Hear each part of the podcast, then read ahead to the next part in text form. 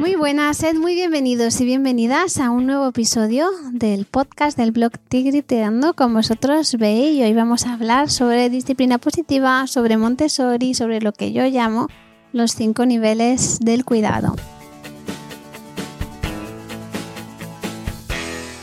Antes de empezar, vamos a recordar algunos conceptos que vimos ya en el episodio del podcast sobre disciplina positiva y Montessori.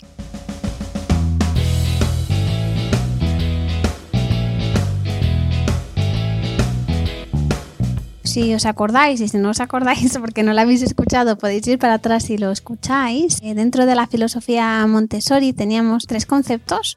Uno era el de los niños y las niñas que tienen una mente distinta en cada uno de los planos del desarrollo que la doctora María Montessori clasificaba en cuatro el primero de los 0 a los 6, el segundo de los 6 a los 12, el tercero de los 12 a los 18 y el último de los 18 a los 24. La mente de los niños en cada uno de esos periodos tenía unas necesidades distintas. Y por otro lado, lo que tenemos todos, niños, adultos, adolescentes, es una serie de tendencias humanas que es lo que nos permite adaptarnos a, a, la vida. Y son comunes, son instintos comunes que tenemos todos los seres humanos, independientemente de nuestra edad, y del sitio en el que hayamos nacido.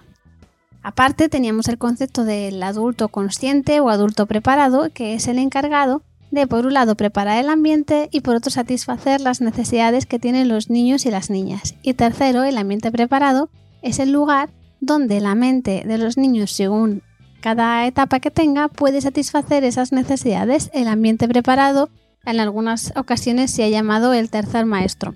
Dentro de la pedagogía Montessori, realmente lo que pretendemos es que los niños aprendan por sí mismos, entonces ni siquiera necesitan un maestro, necesitan un ambiente rico y un adulto que les permita, no solo que les permita, más bien que les aliente a expresarse, sobre todo a nivel emocional, pero en cada una de las necesidades que tenga su mente en cada una de las etapas. Recapitulando, la filosofía Montessori o el método Montessori, aunque ya sabéis que a ella no le gustaba llamarlo método, sino una ayuda hasta que la personalidad humana pudiera desarrollarse, se compone de tres cosas. Por un lado, el niño o la niña, que tiene una mente distinta en cada etapa de desarrollo y esta puede estar influida por periodos sensibles y tendencias humanas.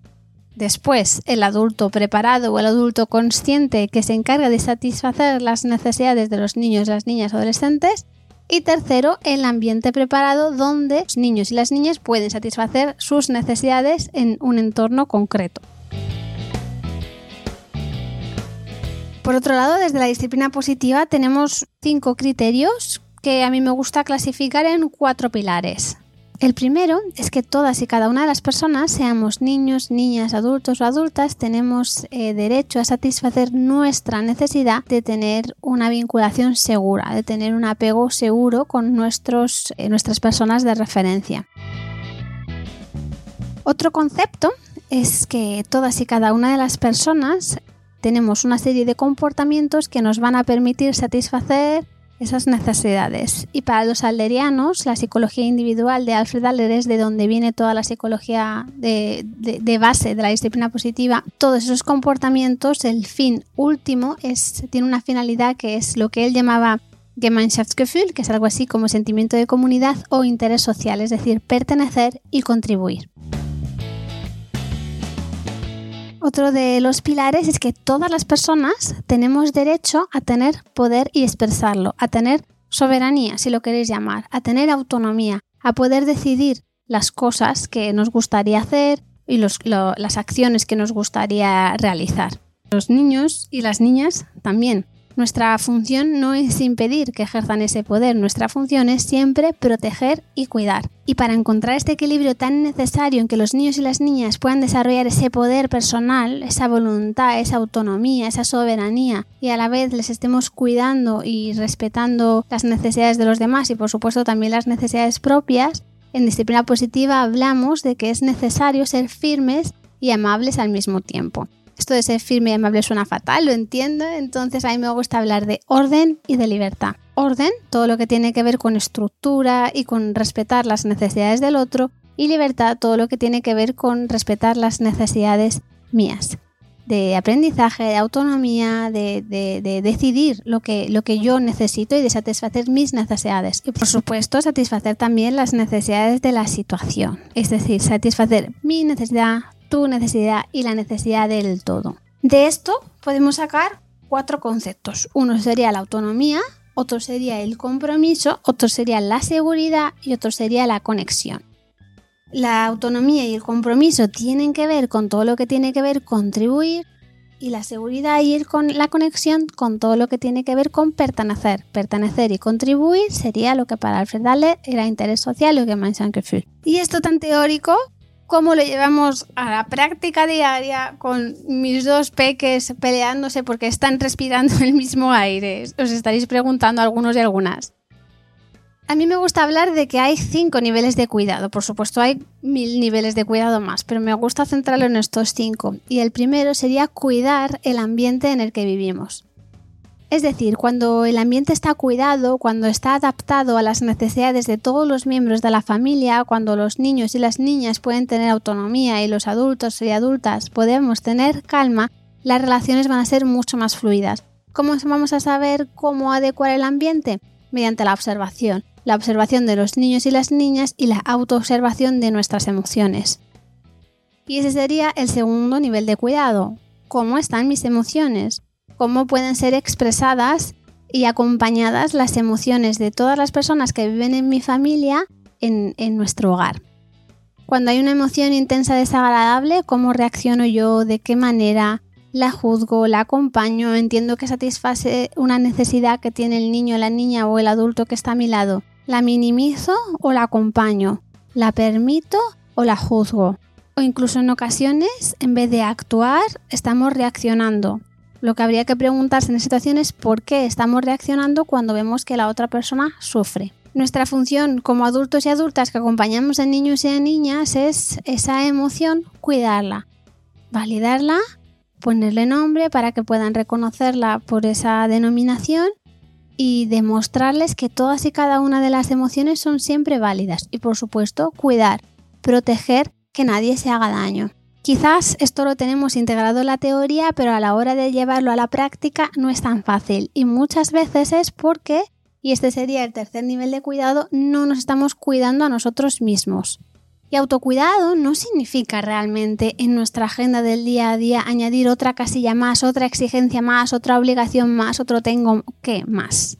Realmente lo que significa es cómo vamos a tratarnos a nosotros mismos, con qué lenguaje nos vamos a tratar, cómo vamos a acompañar nuestros errores, cómo vamos a alentarnos, cómo vamos en definitiva a, cuidar nuestras emociones. Y de nuevo me voy al punto 2.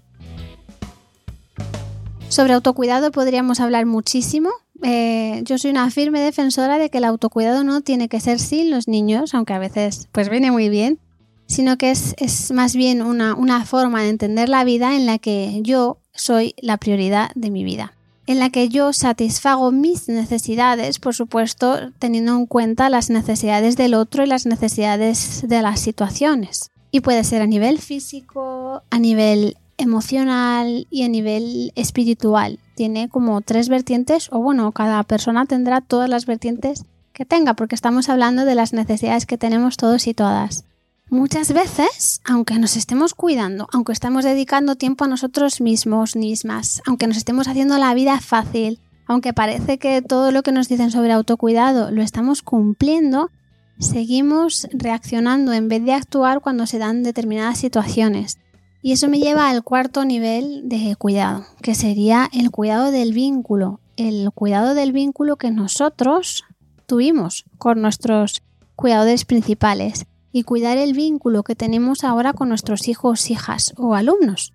Quizás no pude desarrollar un apego seguro y eso se, está manifestando ahora en mis relaciones actuales con mi pareja o con mis hijos e hijas. Quizás por determinadas circunstancias el vínculo que tengo con mi peque ahora mismo se está deteriorando. ¿Qué puedo hacer para volver a recuperarlo? ¿Qué puedo hacer para fortalecerlo, para sanarlo? Porque al final, a fin de cuentas, lo que cura, lo que importa es el vínculo. Si nuestro vínculo primario no está muy deteriorado, seguramente lo único que tengamos que hacer sea invertir más tiempo en, cuidar el vínculo con nuestros hijos e hijas a través del tiempo especial, tiempo de conexión, como lo queramos llamar. Pero quizás para muchas personas el vínculo primario que tuvieron con sus cuidadores principales está un poquito tocado y necesiten más. Quizás necesiten incluso trabajarse a través de, bueno, cada uno que elija la herramienta que pueda y nunca hay que, sentirnos culpables o avergonzados por necesitar psicoterapia porque es una, muy buena herramienta que, es muy necesaria y que es algo que, va a ser fundamental para poder reconstruir el, el, vínculo con nuestros progenitores y también con nuestros hijos y con nosotros mismos, mismas. Y desde ese lugar en el que ahora ya sí somos conscientes de que quizás la vinculación está tocada, si tenemos dificultades con nuestros hijos, que nosotros, nosotras podemos ser parte del, problema en vez de simplemente quejarnos de que los niños no son como nosotros nos gustaría que fueran o no hacen lo que nos gustaría que hicieran. Desde ese lugar en el que aceptamos nuestra parte de responsabilidad, que no es lo mismo que la culpa, sino que nosotros podemos incidir con una energía u otra, desde ahí vamos a poder, y este sería el quinto nivel del cuidado, cuidar las soluciones.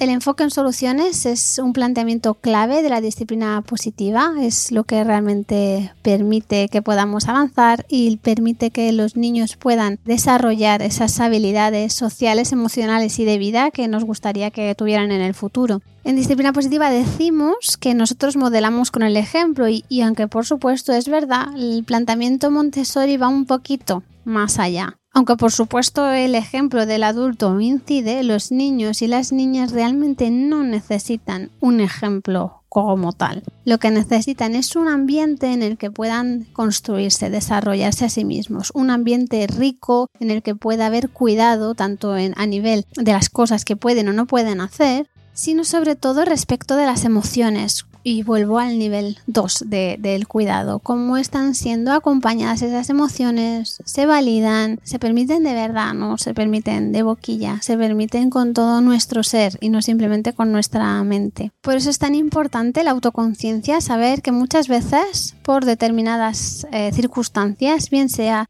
por nuestro estilo de vida, o bien sea por nuestra vinculación primaria que está un poquito tocada, por esas circunstancias nos va a poder costar en vez de ocuparnos de un conflicto que estemos reaccionando. Así que lo que sí podemos hacer es ir en pasos pequeñitos, como cuando empiezan los bebés a caminar. Caminan, se caen, dan tres pasitos, se caen y se levantan, se caen y se levantan. Así podríamos hacer con cada uno de los conflictos con los que nos enfrentamos a nuestros peques. Porque los conflictos en el fondo son oportunidades de cuidar y de estrechar el vínculo si, si las aprovechamos como son. Entonces, cada vez que hayamos conseguido resolver un conflicto de esa forma, vamos a ponernos una medallita, vamos a darnos aliento y vamos a pensar, qué bien, que me ha salido hoy esto. Cuando no, vamos a aceptarnos, vamos a pensar que estamos en proceso de cambio y que todavía no hemos conseguido resolver esta situación de la forma que nos gustaría y que pronto, si seguimos esforzándonos, vamos a poder lograrlo. No podemos olvidar que para que una solución lo sea, porque hay veces que confundimos las soluciones un poco con castigos o consecuencias lógicas y entonces pierden los principios de los que hablábamos al principio. Una solución tiene que ser relacionada, es decir, A tiene que estar relacionado con B, una solución tiene que ser razonable, es decir, no podemos exigir más al otro de lo que realmente puede dar. Por supuesto, tiene que ser respetuosa, respetuosa para mí, para ti y para el todo. Y finalmente tiene que ser útil. ¿Cómo vamos a saber qué es útil, qué es práctica, qué nos sirve? Poniéndola en marcha y reevaluando cada cierto tiempo si está funcionando o no está funcionando. Y si no funciona, vamos a pensar por qué no funciona, en vez de echarle la culpa al otro. Porque normalmente cuando una solución no funciona tendemos a echar balones fuera, en vez de pensar que quizás nosotros, nosotras, tenemos algo de responsabilidad también en que esa solución no esté funcionando. Por ejemplo, es muy típico el ejemplo de intentar que dos niños o dos niñas o que son hermanos o hermanas no se peleen. Si estamos hablando de edades muy tempranas, donde el cerebro superior, el cerebro racional, apenas está formado, exigir que dos niños o dos niñas no se peleen es muy complicado, es una exigencia que, es injusta para ellos, entonces no cumpliría el criterio de la razonabilidad. O quizás, otro ejemplo muy típico, si no recoger los juguetes a tiempo, no nos dará tiempo a contar un cuento. Por supuesto, podremos ver mil formas de rebuscar la relación entre la causa A y la causa B, pero si realmente lo pensamos con un poquito de profundidad, ¿cuál es mi objetivo realmente? ¿Es un objetivo que aparte de mi egoísmo, que ser egoísta, pues tampoco está mal, pero en esta circunstancia, ¿estoy siendo egoísta o estoy tendiendo hacia el interés social? Es decir, lo que quiero es satisfacer mi necesidad de comodidad o quiero fomentar que mis hijos y mis hijas tengan en el futuro una serie de habilidades. O hablando de respeto, ¿Puede ser que estemos imponiendo al otro una decisión que realmente no estaba queriendo aceptar?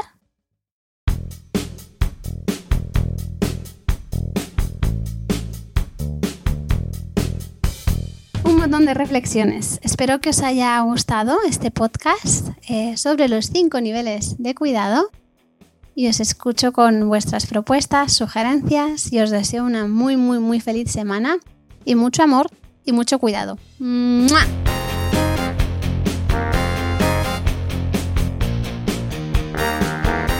De las emociones, si se pueden...